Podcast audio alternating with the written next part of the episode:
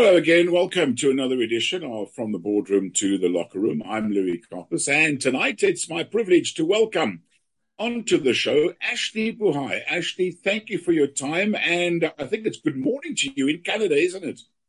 Hi, Louis. Yes, it is. Thanks for having me on the show.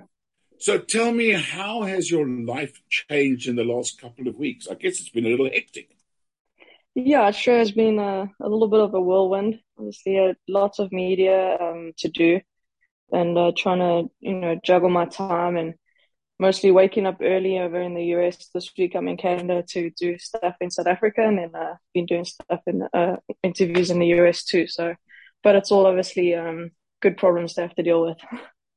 Yeah, absolutely. I mean, tell me what it what it felt like when you heard the announcer going and the gold medal winner and the champion of the Open for 2022, Ashleigh Buhai. Must have just been that goosebump on goosebump feeling.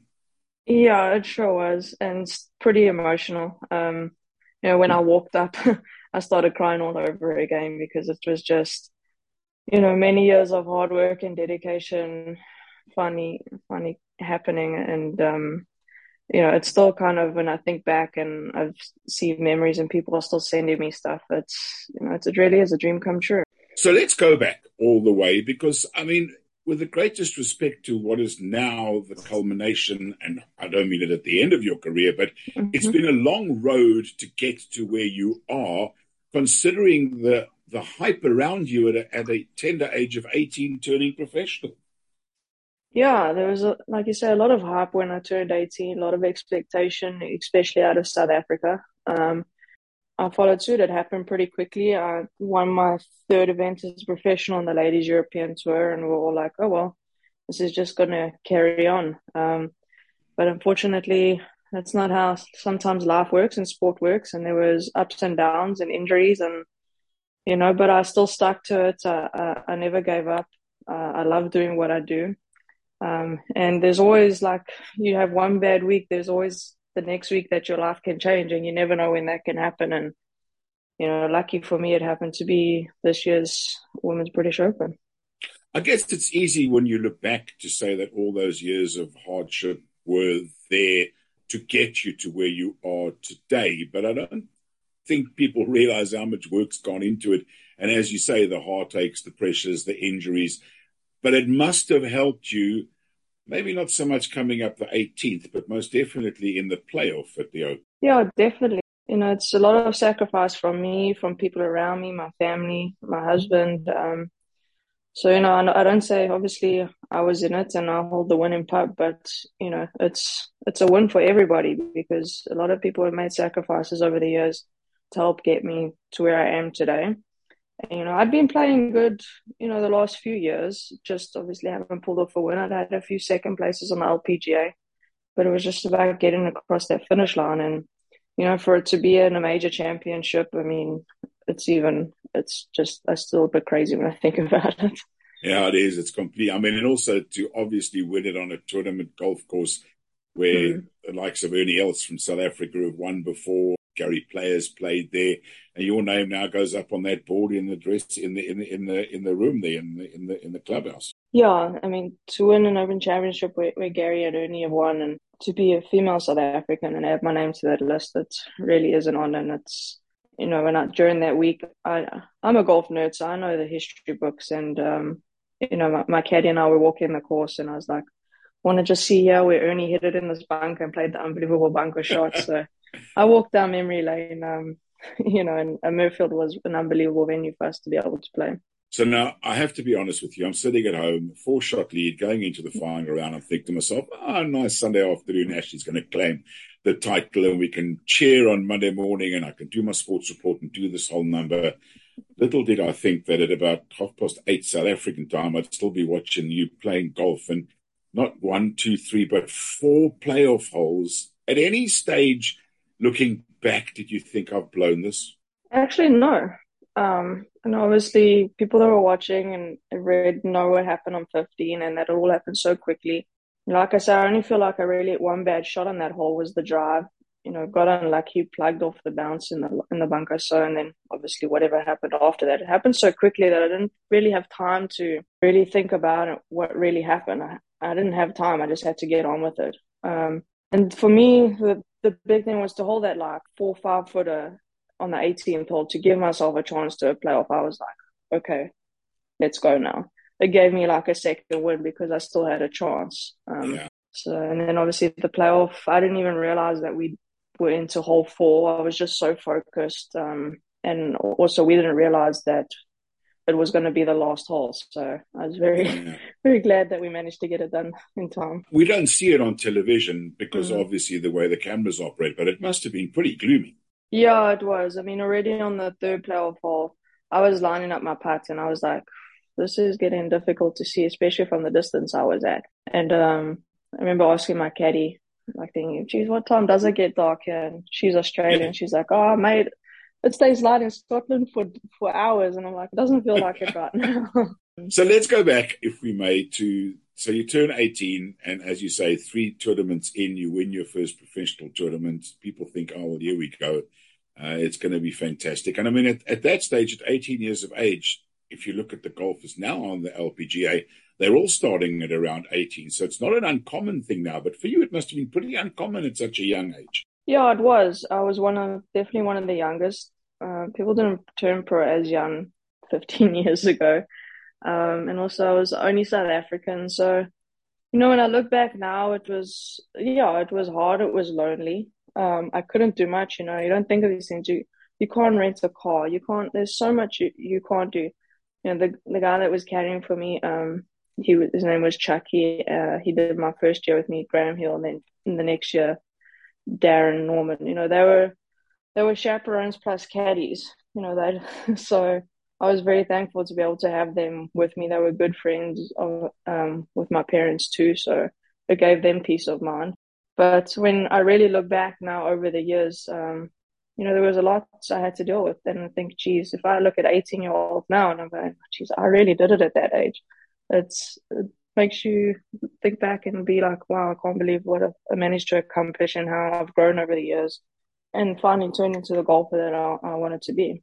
And what kind of a golfer is that? I mean, I, I understand you want to win an Open and you want to win mm-hmm. major championships yeah. and whatever, but at the end of the day, I mean, you get to a point where it's far more important about how you hold yourself and how you perform than it is titles behind your name. Or am I completely wrong in that?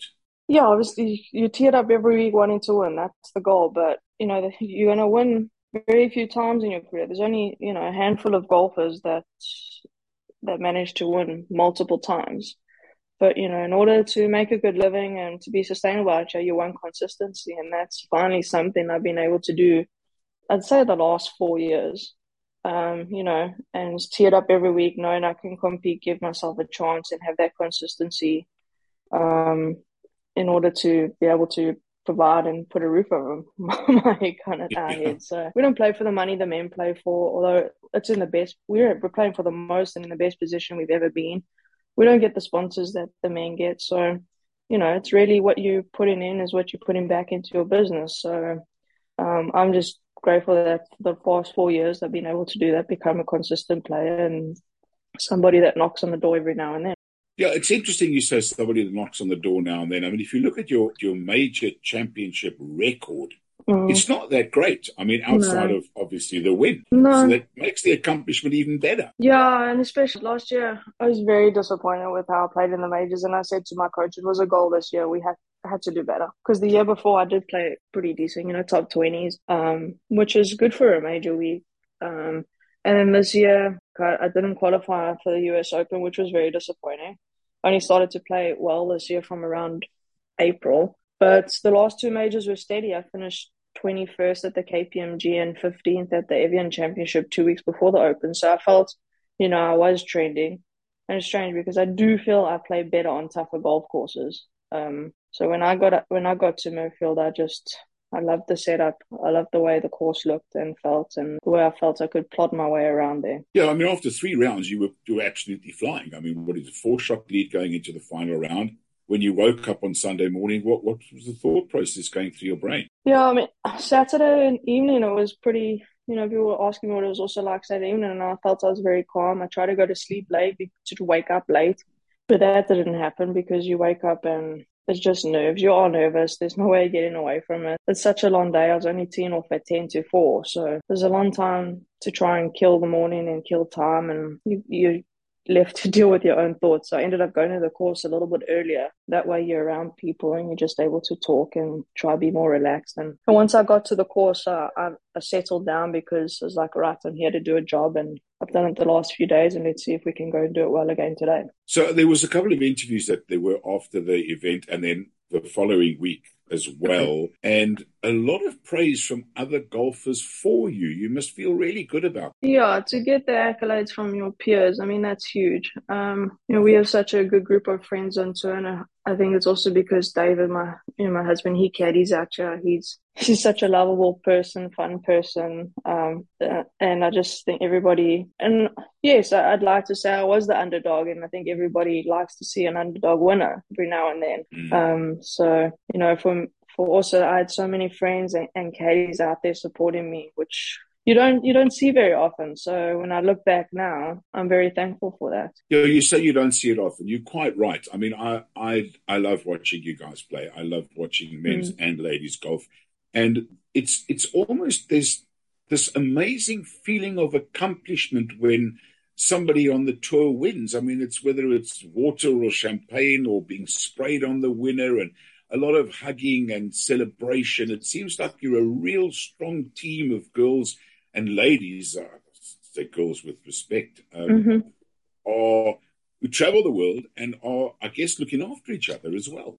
You know, you have your friends that, yeah, and we call it our tour family. And, you know, I think Dave and I, we have best of both worlds. We've got the player side and the caddy side. So maybe our group of friends is a little bigger than other people because we've got both dynamics. Um, but yeah, you know, we all know how hard it is to be out here and to be on the road and to try win. So when it happens, you got to celebrate it. So let's go look forward. I guess as an open champion, you kind of are in control of your future, aren't you? Yeah, a little bit. You know, it opens hopefully doors in terms, um, you know, to some more sponsors and that. But main thing is you guaranteed a job for the next five years. And at 33 years old, um, that's huge for me. You know, I, I'm still wanting to play. I've still you know, but at some point we, we do want to have kids. So, you know, it gives me the peace of mind that I can do this for the next few years, not have to worry. I can plan my schedule. I'm one that's played a lot over the years and as I'm getting older, particularly this year, I've started to realize, well, if I take, say, play three weeks, take a week off, play another three weeks, I'm starting to perform much better because I've given myself a week to recover and rest. So I'm looking forward to be able to plan my schedule better and also play the tournaments I want to play and not feel like, oh, I have to go play this week because, say, I haven't got off to a good start and I need the points for CME to to keep my card. So mentally, it, it, takes a lot of pressure off you. And I think a lot of people go, "Ah, oh, stop moaning. You're traveling the world. You're playing golf. You're earning a decent mm. living, and you're doing what yeah. you like." But it's hard. I mean, it's it's suitcases and aeroplanes and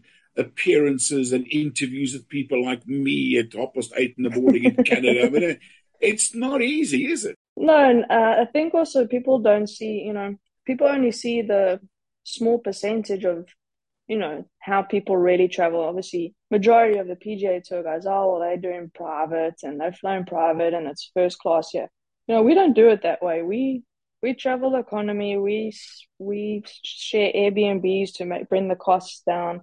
You know, but to be, be honest, the way we do it, it's fun, um, and I love it. Um, for me, it's a normal. Like when we got shut down in COVID, it was great to be in one spot for maybe a month, but it's not normal to us normal to us is being on the road. And once you become used to that lifestyle, um, you know, it's it's hard to give it up. That's why I am where I am, and I, I still love what I, I, do. And I think that's what's got me still being 33 and loving loving playing and traveling. They say behind every good man is a strong woman. In your case, I guess behind every good golfer is a strong man. I mean, tell us a little bit about David, the influence. Yeah, um, obviously a huge influence. I mean, We've been together 15 years. I was 17 when I met him. Uh, we met at, at a golf academy at, at Glendower, Gavin Levenson's golf academy. He tried to play himself, so he's a good golfer. And um, I think it was in 2010. I'd lost my status in the States and he said, Well, let me come come with you to Europe and I'll caddy for you. And I said, No chance, that's not gonna work.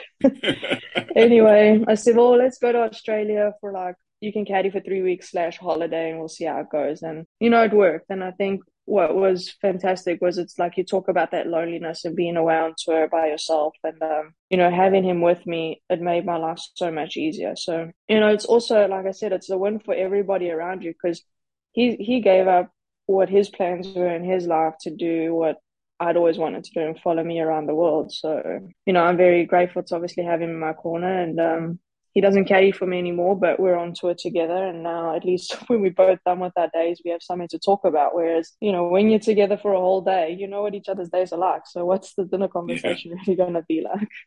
Yeah, it's like working with your partner every single yeah, day and then going exactly. home. Exactly. Yeah.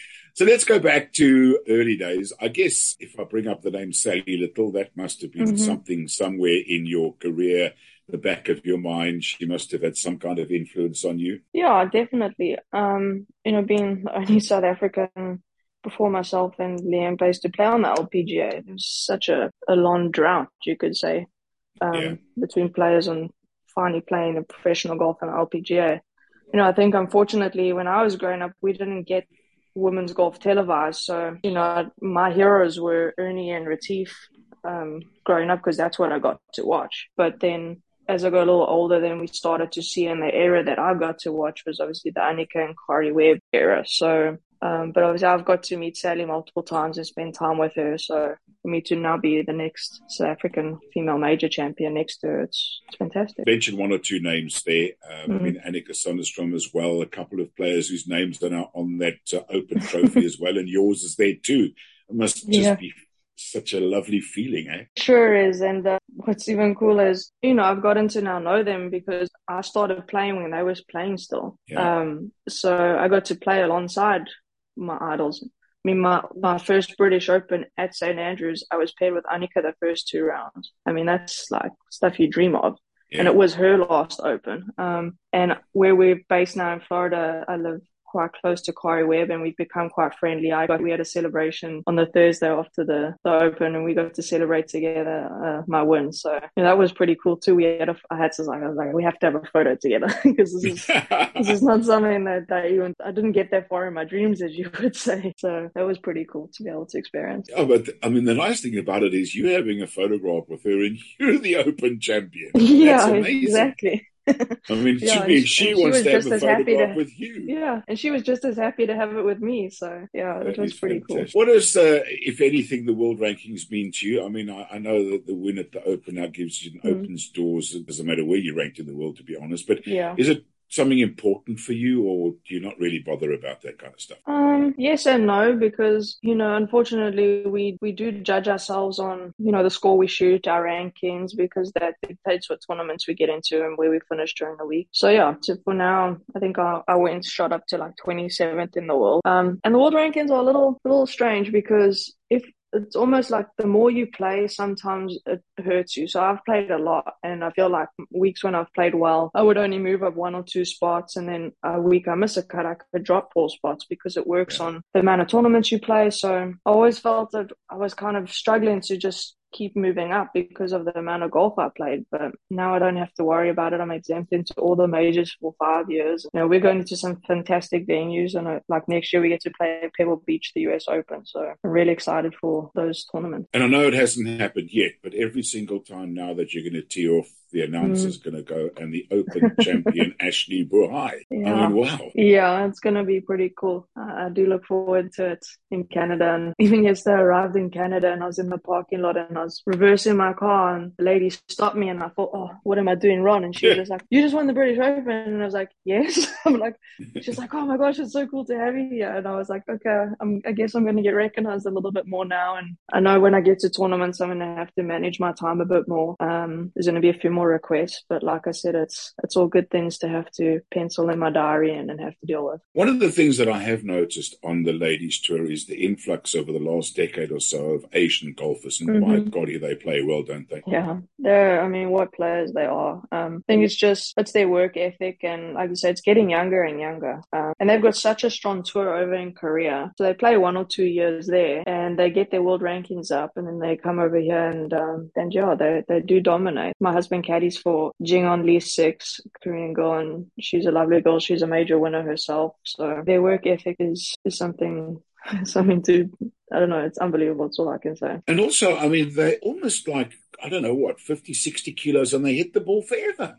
Yeah, yeah, What and I think it? it's also something you know that so many people are impressed by when they watch women's golf for the first time, or when people play with us in proams. You know, we hit the ball just as far as say your average male golfer, but it just shows you don't have to be able to swing it fast and bomb it, and um, you know, and that's something I spoke about the whole week at the British was keeping that tempo and rhythm. If your timing is good and you deliver that club in, in the right sequence, you can get as much on the ball as you need. So um, I think it's one thing that's underestimated, and that's what I think men, when they first play with us, they start to realize like, wow, I could slow it down and hit it just as far. I hope that the the win and the recognition brings the reward because you know I look at the the world of sport and outside of the lady tennis players who at majors get the same compensation or same Mhm. prize money as Yes. what the men do ladies golf deserves to get better doesn't it It sure does. Um, yeah, but it, like I say, you know, it has grown so much over the years, and like anything as a generation, I had this conversation with Karrie and asked what you know she was playing for when when she played. I mean, she's the sec- second all time money winner in, in history on the LPGA. Um, I'm grateful to be playing at a time where things ha- are changing, and we're part of that change. And I know the next generation is going to have it even better, and that's kind of the motto of the LPGA is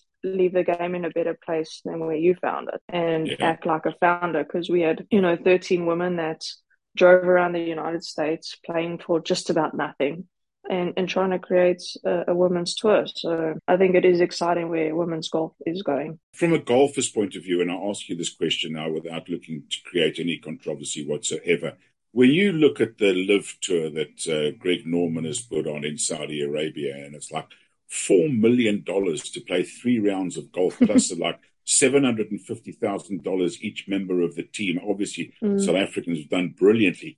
You must think to yourself, but I hit it as far as them. I'm far prettier than all of them. And I draw sometimes as many spectators, not necessarily when it's the Masters or the, or the Open, but I mean, it must be just ludicrous to think of that kind of money in the game. Yeah, it is. I think that's why everybody's been thrown back by it to be playing for that amount of money. But, you know, it's thrown a spanner in the works and it's got people talking about golf worldwide. People are talking about golf and they're not even golfers. So I think that's the one positive side, is? And it's going to force the other tours to take a look at it and, um, in order to try and make sure that they can compete because you don't want the LPGA and the PGA tour fall into the side. It's many years of hard work, tradition, um, you know, that, that and history that's that has created this game, and it's why we love this game. So, you know, there's there's pros and cons to what's going on on right now. I think. I know that it's it's a cliche. You would have wanted to have won any major, but Mm. I guess the Open for South Africans, it seems to be the one South Africans want to win, men or ladies. Why? Um, I think well for me it was